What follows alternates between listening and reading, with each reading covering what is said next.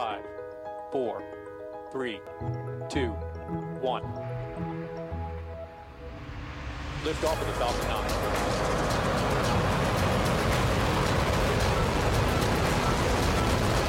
Falcon 9 clear to clear the towers. Hi, I'm Marc Boucher. In this week's podcast, we're featuring a recent Future in Space Operations presentation by Barbara Braun and Sam Sims from the Aerospace Corporation. They spoke on Policy Compliance Roadmap for Small Satellites. Small sat proliferation in low Earth orbit continues, due in part to the low barrier to entry. However, one area that lacks universal standards is policy compliance. Listen in. Okay, well, this is Barbara, and I will just um, I'll just uh, do a very quick introduction, and then I'm going to turn it over to Sam because she's going to do the the first part of this brief. Um, but I did want to mention that both of us work for the Aerospace Corporation, but we are actually representing the Rocky Mountain time zone because we're both uh, situated in Albuquerque. So I will, uh, with that very brief introduction, Sam, I'll turn it over to you, and you can go ahead. Okay. Um, and to add on to that, um, I am currently supporting the Prototype Secretariat in the Space Systems Command Prototyping and Innovation Directorate. But this work all stemmed oh, five years ago. It started uh, when Barbara and I were both supporting the DoD Space Test Program, and we were working a mission called um, STP-2. Um, and if you can go to chart two, the second chart, I guess. Um, um, STP-2 was a mission where the SMC, um, now called SSC Space Systems Command, um, owned the rocket, but did not own or have satellite control authority for any of the space vehicles that were on the rocket. They came from all over. They came from NASA. They came from uh, commercial industry. There were six foreign spacecraft on there. There were some from the Navy. There's some from AFRL. There was uh, one, two from um, u- private univer- or from public universities. Um, so it was a mishmash of multiple spacecraft from all over, each with different rules of what policy and regulations they had to follow and things that they had to do. So that was what that experience piqued our interest of trying to explore this further of, well, what is the right thing to do? Um, the SSC, as the launch vehicle owner, can't really impose their uh, policies and directives on a NASA spacecraft or on a commercial spacecraft or on a foreign spacecraft even. And, and what our investigations finally came down to is that each of the spacecraft have to follow their own policies and SSC as the launch provider and organizer, uh, herder of the cats has to just be aware of what those other agencies' policy are. We have them send a letter that says, I can attest to, we followed all of the policies and procedures and directives uh, and regulations that we have to follow, and thereby I certify my spacecraft is good for you to launch. Um, and so that's that's how STP um, and SSC has handled it. Is there anybody that has a question about that or anything to add in? Uh, yeah, this is Harley, Sam. Got a quick question, although you may get to this later. I did not look ahead on your slides. Among all the things you have going, there's a, there's a lot of cats, as you said, a lot of moving parts, a lot of balls in the air, to use one of the various cliches. What was among, so far as the um, policy goes, which was the which was the lagging policy, or which was the policy that um, was the, if you can say, what was the most difficult, uh, most challenging? I think, and Barbara, I invite you to say something different if you disagree and or pile on. Um, I think frequency is always an issue because it's it can be complicated in some instances. We'll get to some of those complications later on. It seems to take a long time. Um, and I think for those people who have security or cyber issues, um, sometimes that takes a lot of time to get the paperwork all taken care of. Yeah, and I, I would concur. That's the, you know, those are the big hurdles. And frequency is not just frequency alone, as we'll talk about later for a lot of commercial satellites. It's also debris mitigation policy and the compliance with that. So combining that all together, that makes it a big long pole in the tent, especially for small satellites that may or may not know what orbit they're going to to begin with, or may or may not know what launch they're going on, and in fact may have a development time frame that is shorter than the time it takes to get the policy approval. Um, the other thing I would only add is that you know, even though the DoD, which we were supporting, is the launching provider here, and even though we came up with this uh, concept of everybody follows their own policy and provides us with letters, um, you know, a lot of these were new providers, universities, for example, or, or emerging entrants into the space business. And uh, we found that we kind of had to have a, a reasonable understanding of what the requirements were so that we could advise these um, these payloaders and also so that we could make sure that they had checked all their boxes. So that that was kind of the genesis of, of this paper. Any other questions before we move on? Okay, moving on to slide number three.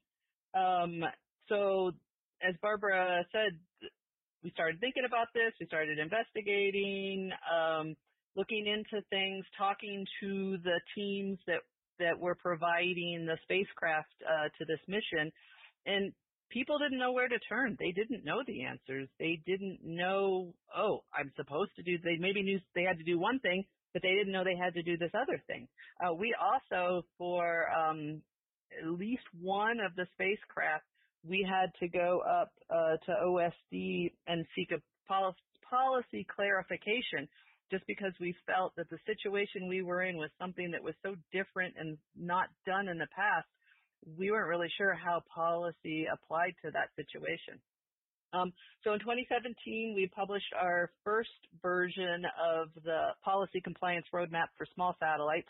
Uh, late last year, we published an updated version of it, and there's a link at the bottom that you can uh, go and download the paper if you want it. Um, these kind of missions that we described in the previous uh, slide are kind of what the norm is going to be, what we're seeing, at least in the R&D and the prototype world. We are no longer launching launch vehicles that just have one spacecraft on it or two spacecraft from the same organization.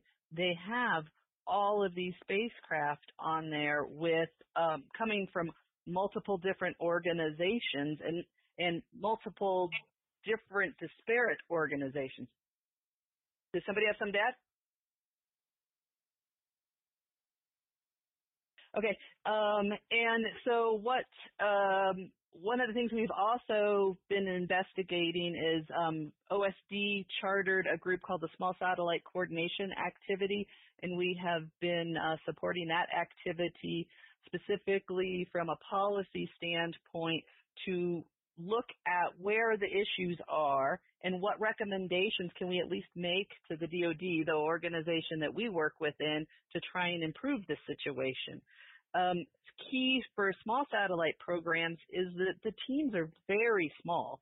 Unlike a larger program that has hundreds of people on it, you can't dedicate a single person or a couple of people to work policy and regulation. They may be the um, systems engineer and this is their side job that they have to figure out what policy stuff they have to do. So they don't know what it is they have to do. They don't have a lot of time to dedicate to filling out paperwork and tracking down everything that they need to do.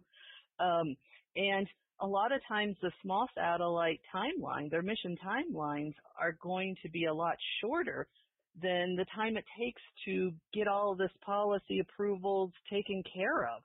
Um, so we have found instances where there are spacecraft that are integrated onto the launch vehicle and fingers crossed that any day now their final approvals for whatever it is comes through and they can launch and turn on. Um, we have also had instances where um, a spacecraft has had the lens cap on their um, imager taped shut at launch um, because they didn't get their approval in time, and that's how they dealt with it. Um, and in this uh, effort that we have been working on with the small satellite coordination activity, one of the recommendations that we have floated is a a guide, creating a book or a guide that can walk uh, people through everything that they need to get, and a one-stop shop somewhere in the government that a program manager can go to and say, hey, I'm going to be launching this spacecraft in two years and I don't have any clue on policy. Please help me and direct me to where I need to go. And this one-stop shop could also be whenever you come up with conflicts or gray areas could be that organization that takes a look at the situation and decides, you know, definitively oh, this is the way we need to go in this situation, or no, you need to go and work it this other way. Any questions?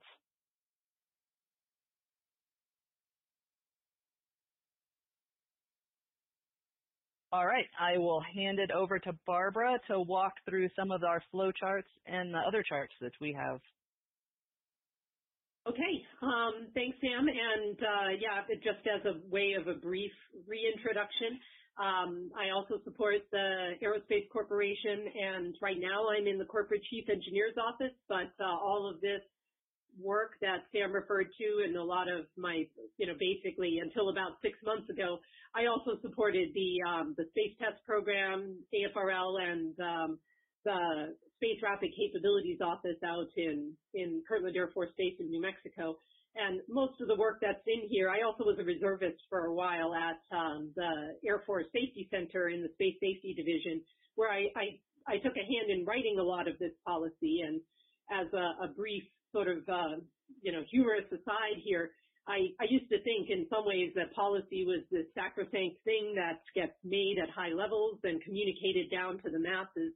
And then I was in charge of actually updating policy for the Air Force, and I realized that it really is, you know, a, a lieutenant colonel reservist who doesn't know what she's doing on a telecom line with a bunch of angry people all trying to hammer out a, a, a, concurrence on things. So uh, there's nothing magic about policy writing that that means that uh, the folks doing it have a pipeline to the wisdom of the ages.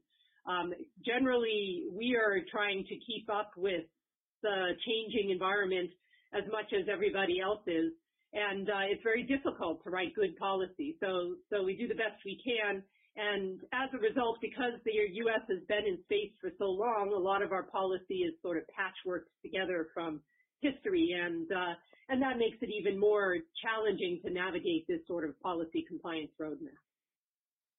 So if you go on to um, chart four, what we generally find is the first question you need to ask, especially when you're dealing with missions like STP-2, which Sam referred to, and uh, the sort of notional mission that we diagrammed on chart two, is who is responsible for authorizing your widget, your launch, your satellite?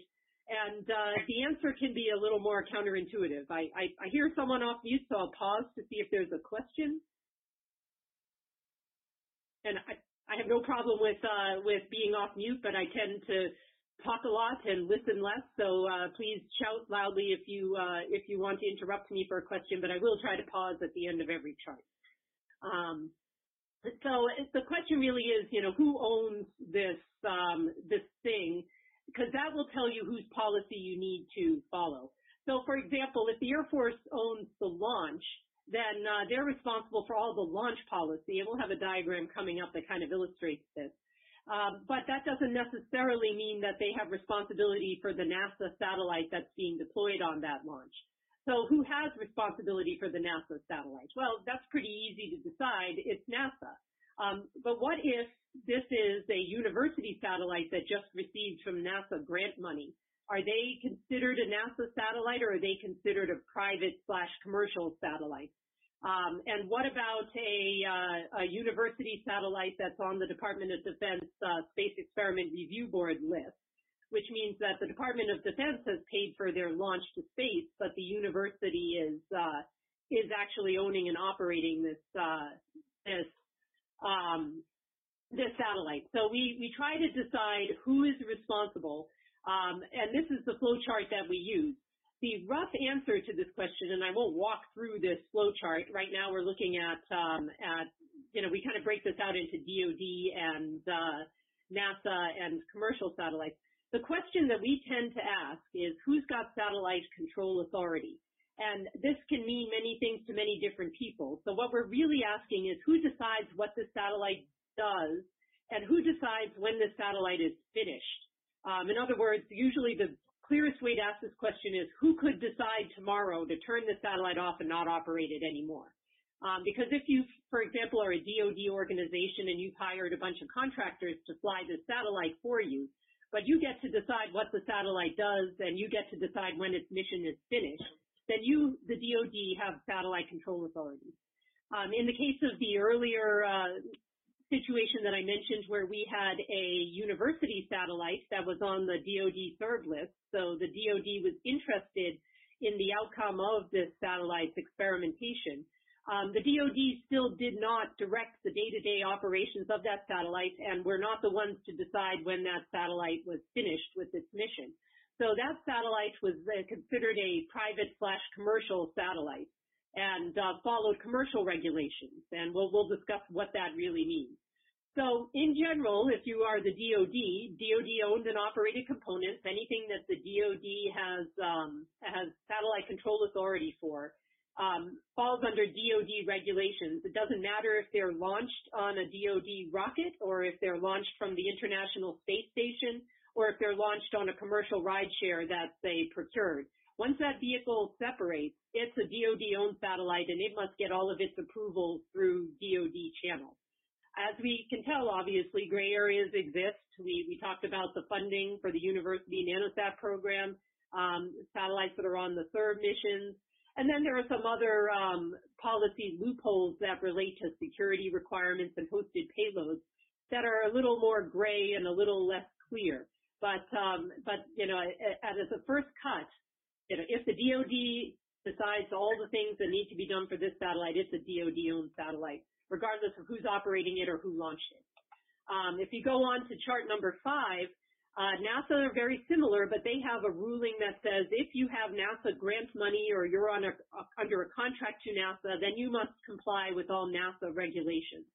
So in this case, it's a little different than, say, the DoD Space Experiments Review Board, where um, you get a little bit of uh, grant money from the DoD or you get access to space from the DoD, but you retain control of your spacecraft. NASA says if we give you grant money, we want to make sure that you are following uh, our regulations. And uh, private satellites, uh, which we also call commercial satellites, um, I think we may use the two terms interchangeably here. They are basically any other satellite that don't fall under DoD or NASA regulations. There are, there are some kind of interesting gray areas here. You know, NOAA tends to follow its own regulations, but also follows the NASA regulations and you know civil non-NASA missions um, you could consider, for example, if the Department of Homeland Security were to launch a satellite. Sometimes it's not clear what regulations they follow. Usually they follow whoever they're working with to uh, to launch that satellite. But you know, as you'll see throughout this talk, there's a lot of policy gray areas out there, a lot of areas open for interpretation.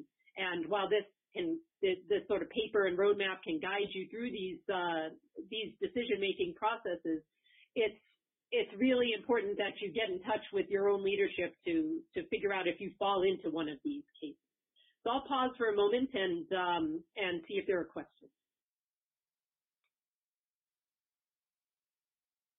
Okay, not hearing any, I'll move on to uh, chart number six.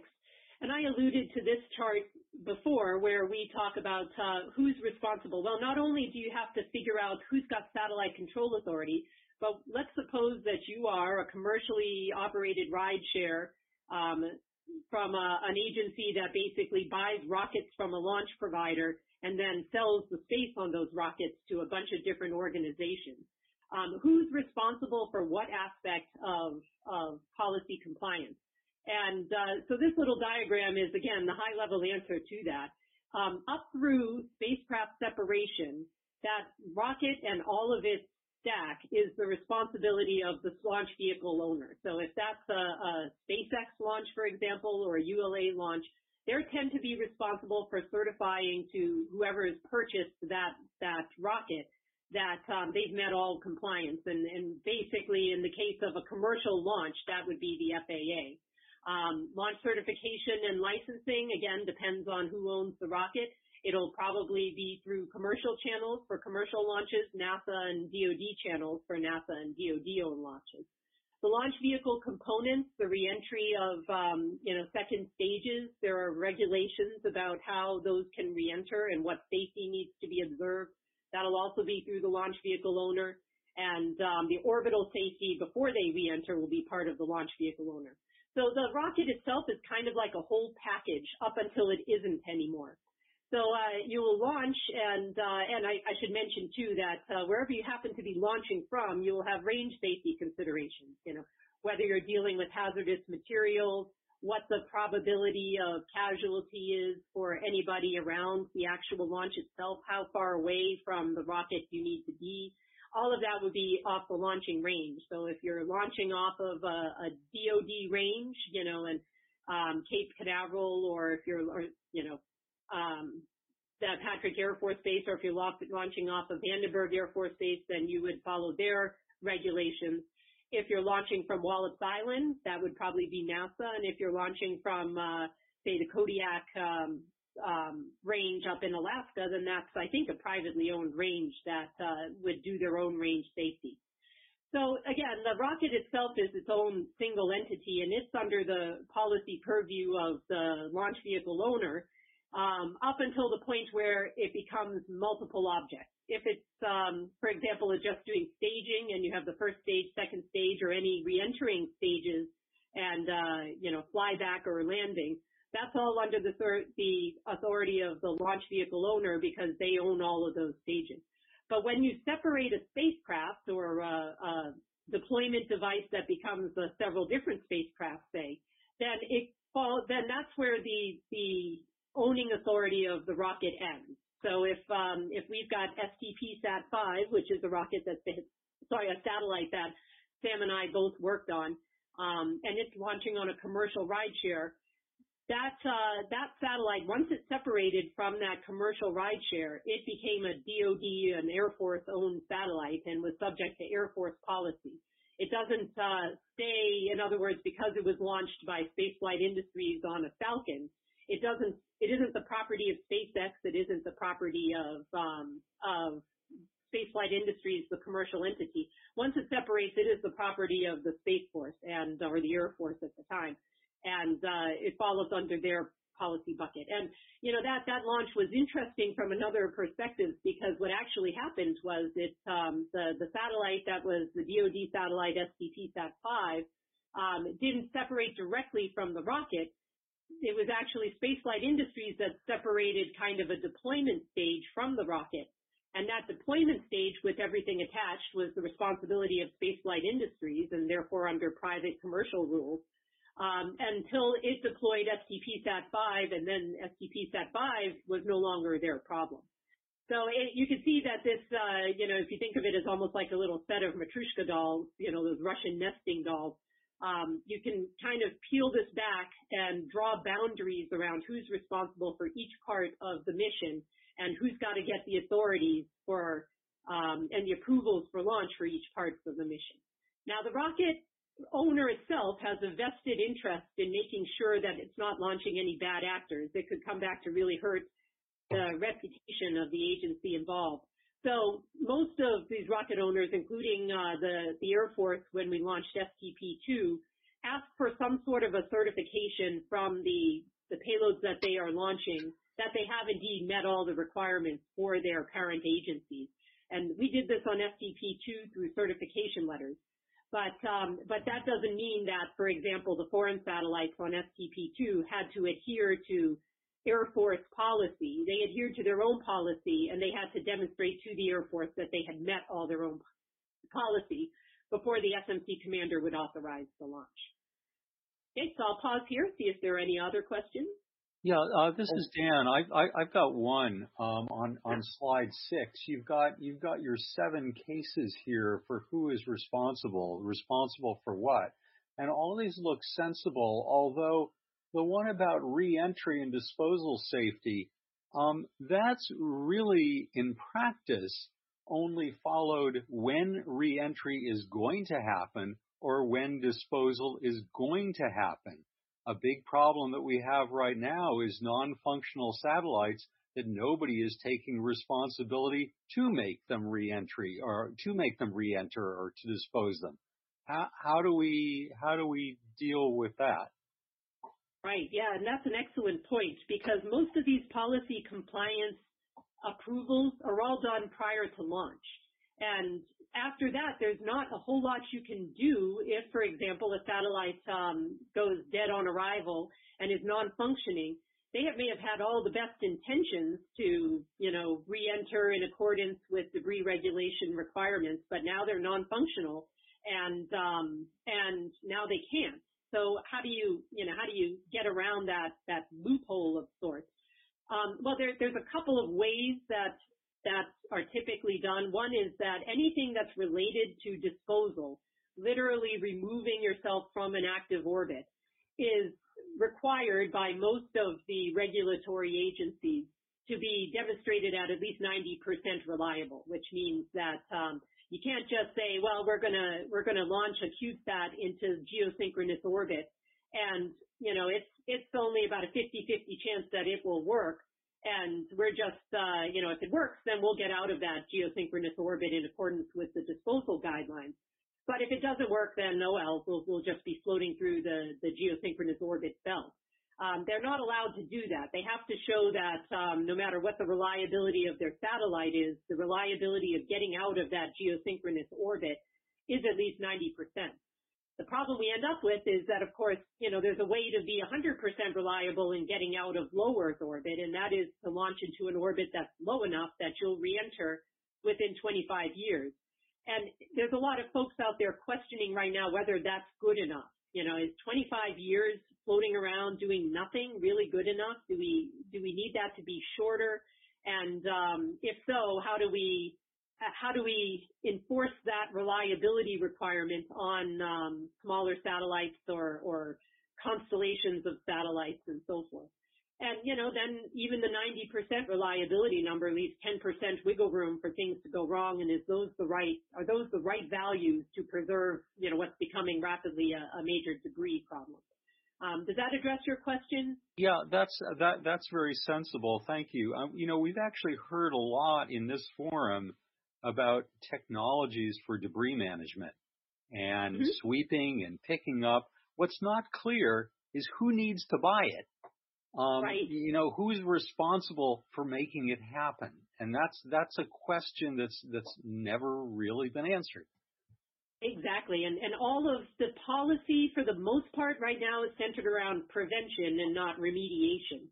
Um, and, and of course nobody has right now a strong incentive to foot the bill for, like you say, cleanup or, or, um, you know, ensuring more, more consistent and more reliable reentry or, or, you know, getting rid of all of the debris that's up there that nobody owns, you know, fragments from explosions or, or satellites that were launched before some of these policies were put into effect.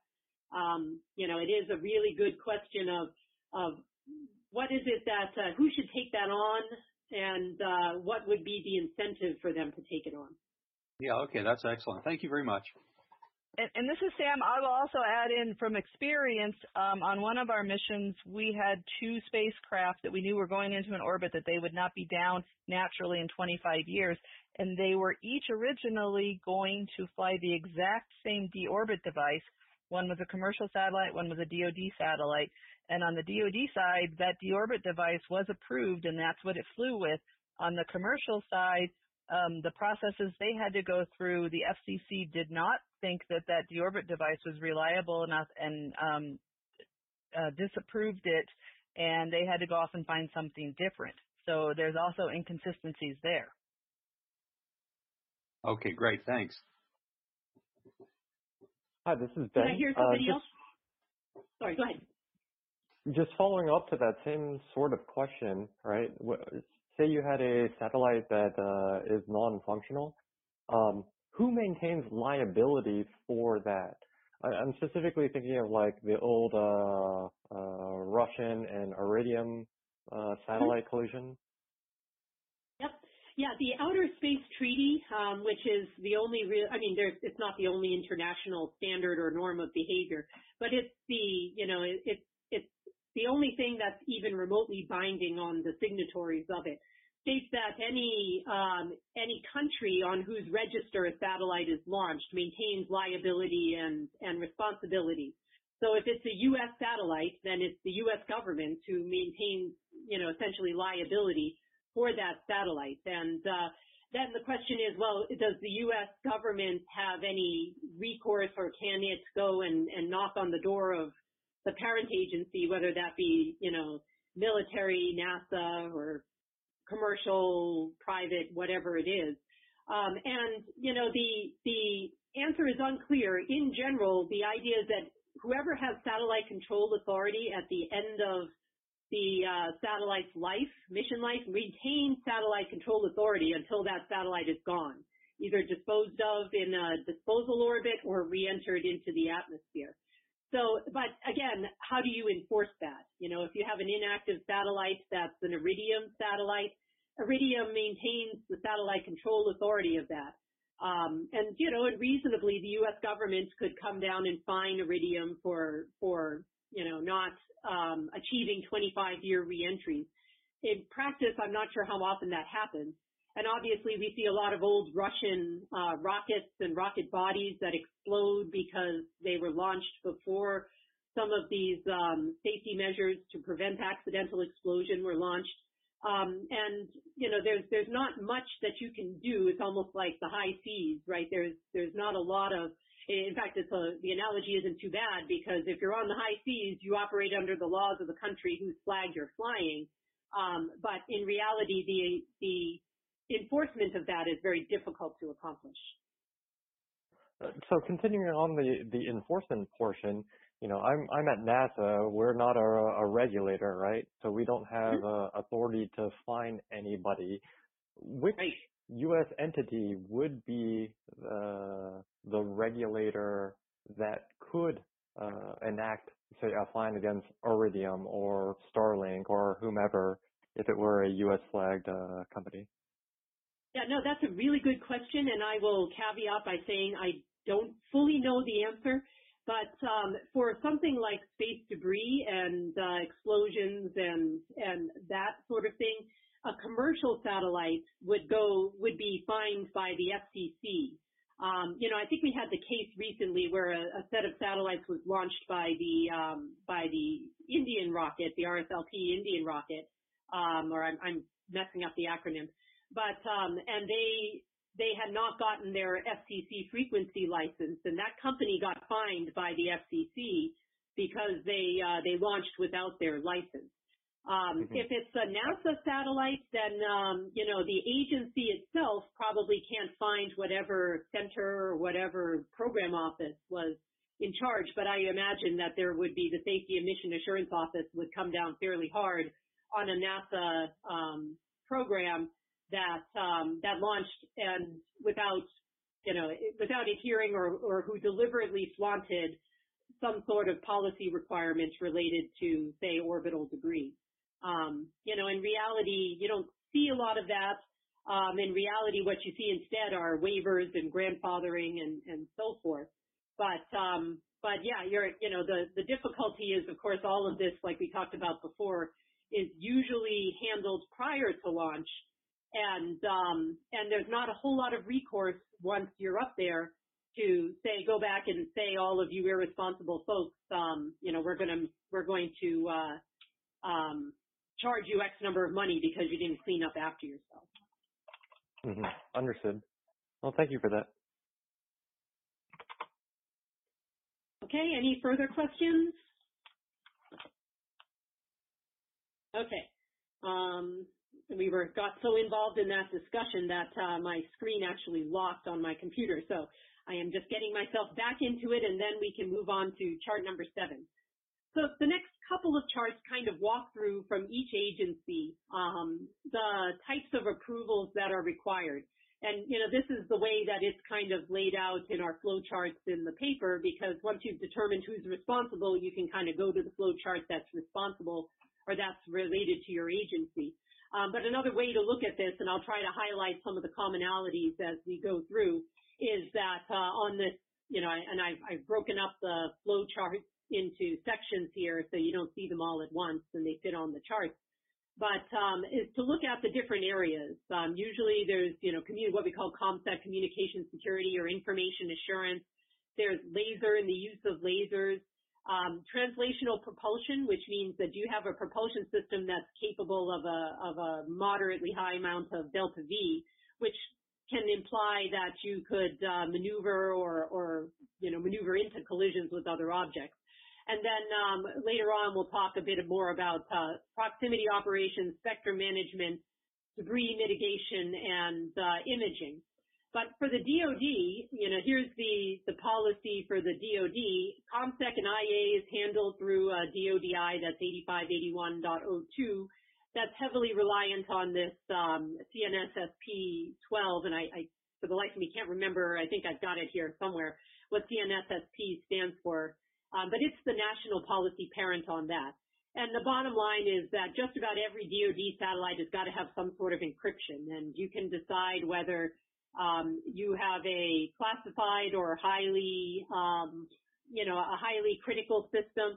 Then it's got to be NSA improved, but if it's not highly critical, then it can be commercial best practices, but it still needs NSA approval.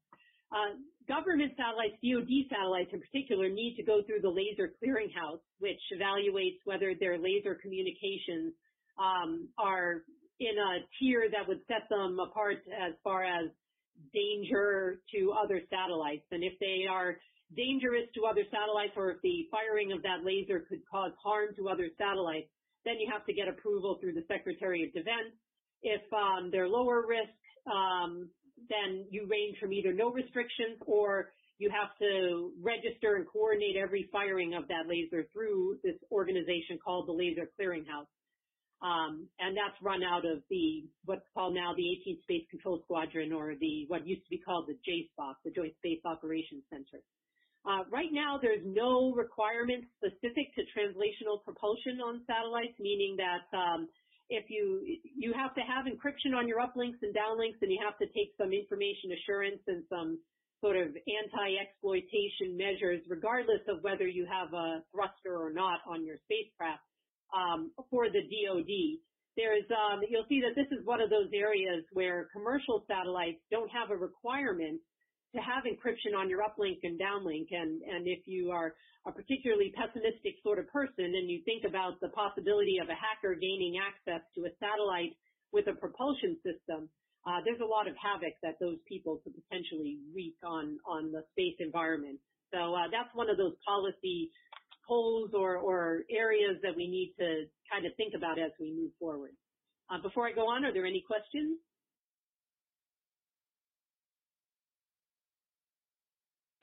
Uh, if you go on to chart number eight, um, we don't have any publicly available proximity operations, and the definition of proximity operations means anything, it, well, first of all, it's a little unclear what constitutes proximity operations, but generally agreed, we're talking about operations close up to another satellite with the desire to sort of interact with that satellite, not the more general formation flying of, of maintaining a set distance from another satellite but uh, the rendezvous and the actual operating in and around essentially the airspace of another satellite.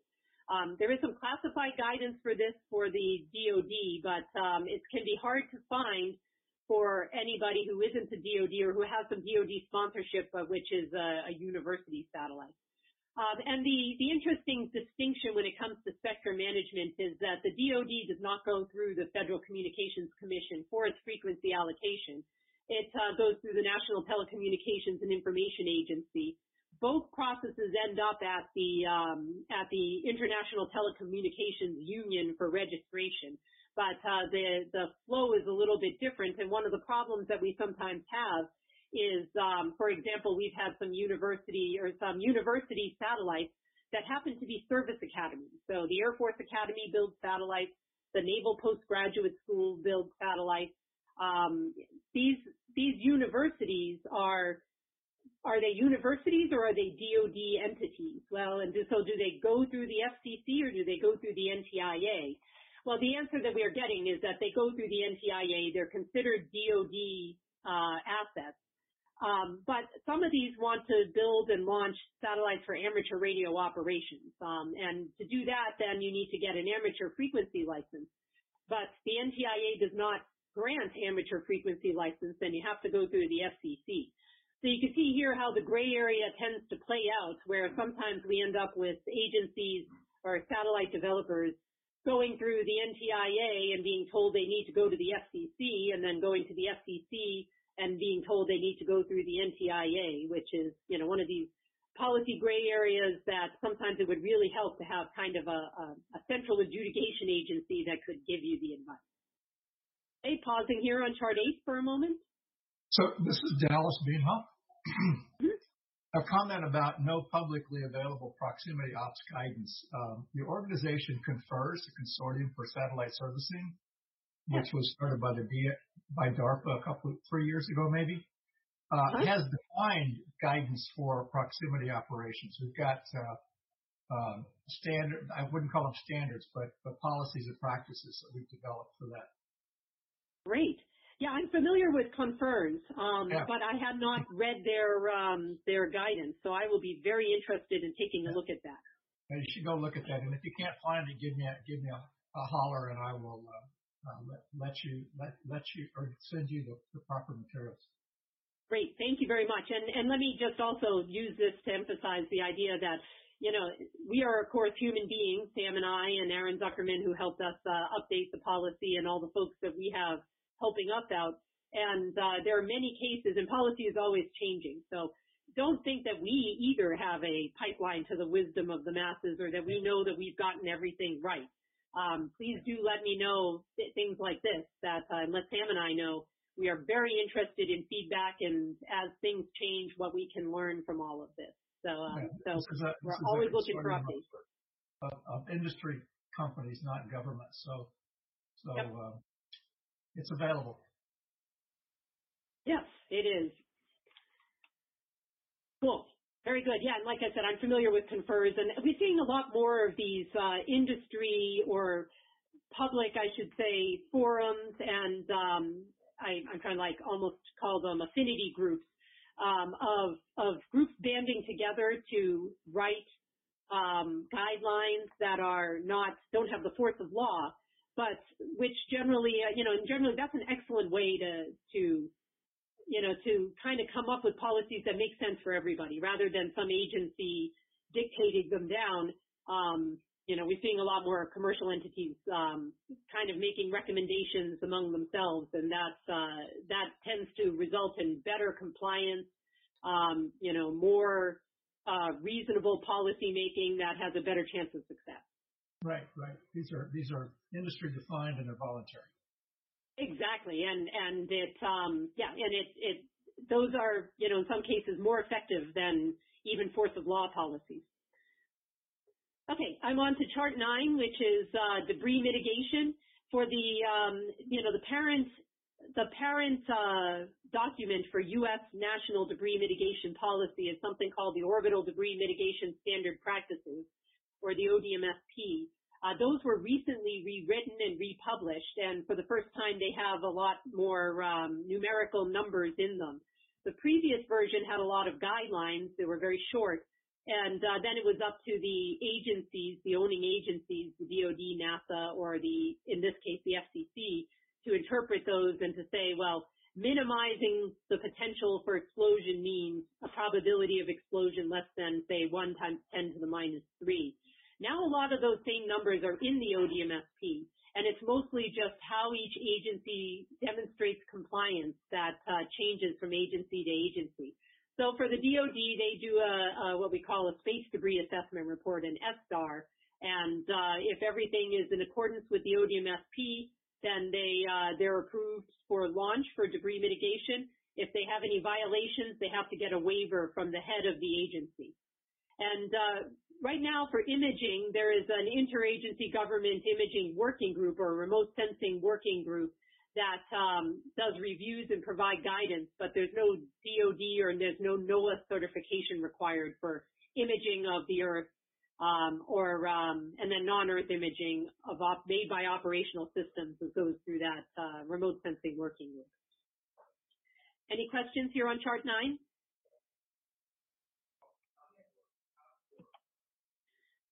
Okay, so now this is, uh, again, I, I kind of walked through the DoD and we talked about all these different agencies. I'm not going to spend a ton of time going through the specifics of, of NASA and then private. I do encourage you to, to look at the paper which goes into all these areas in depth. Um, but for NASA, you can see that ComTech and IA is handled by a NASA procedural requirement. There's no requirement to encrypt. However, you have to do an analysis to show your vulnerabilities and any criticality of of systems that you need to protect and um, and then choose appropriate um, encryption and information security protections as uh, as deemed by the results of that review. Um, the laser does NASA and commercial satellites do not have to go through the laser clearinghouse.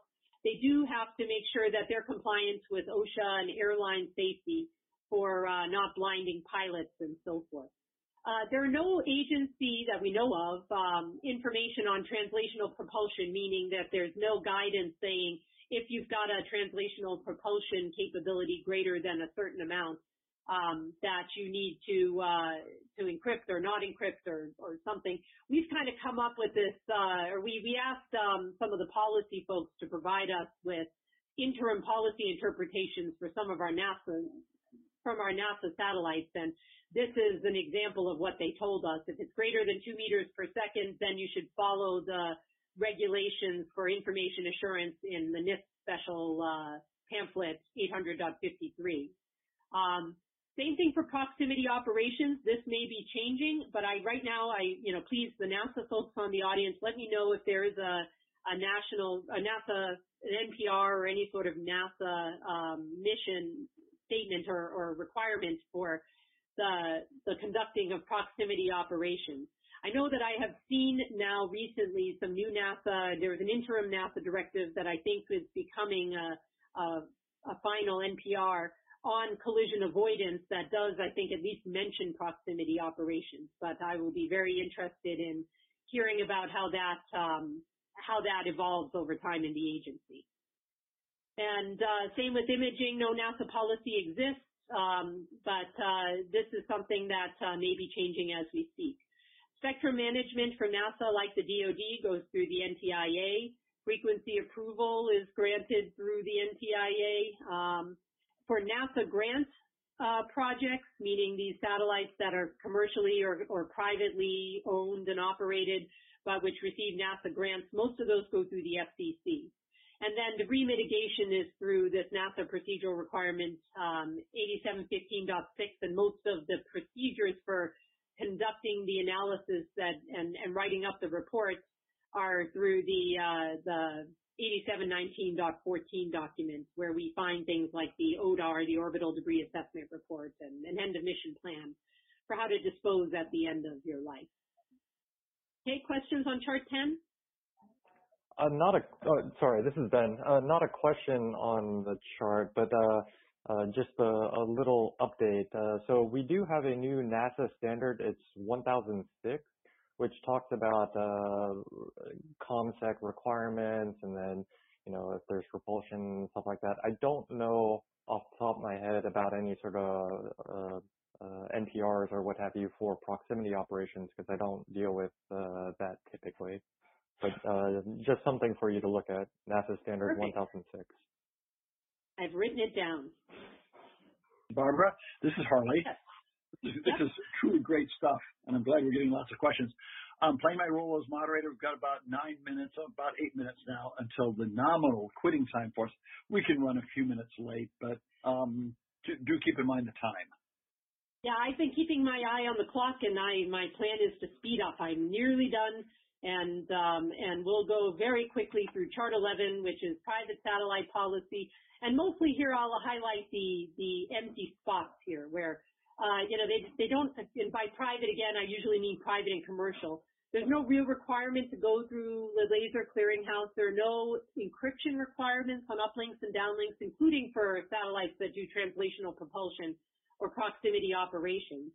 Um, if you move on to chart number 12, um, you'll see the fact that imaging approval for private and, and commercial satellites is through the, um, you know, it's, it's part of public law, but uh, it goes through NOAA for for approval and it's related to how good your imaging is and how it compares to existing assets that are out there. Spectrum management is through the FCC and uh, debris mitigation is through the FCC as well. Um, that's where you get it, basically the FCC requires you to submit an, an orbital debris assessment report, much like NASA does.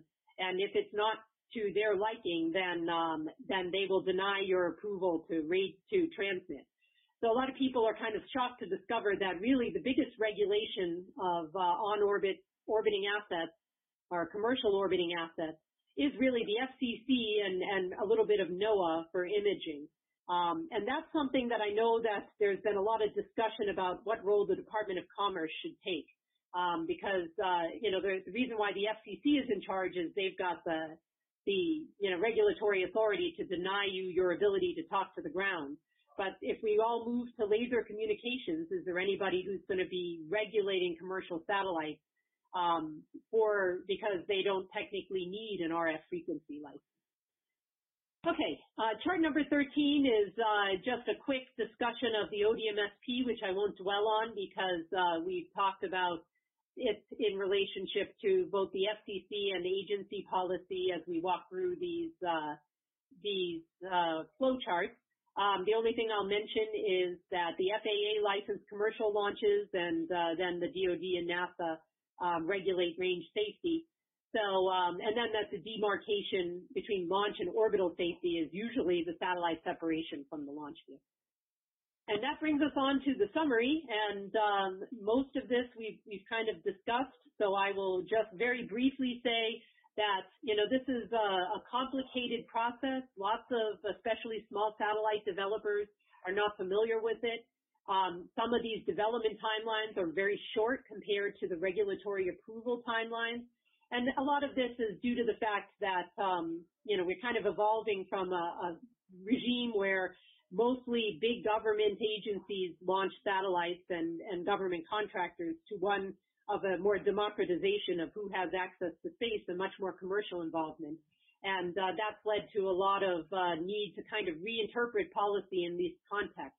And you know, good policy is slow to develop because you don't want to to fire off something and then have to change it uh, six months later. But uh, that's always challenging when we live in an arena where technology is advancing and we have such things as CubeSats built by high school students and uh, rockets that uh, fly back to the launch site and re-enter.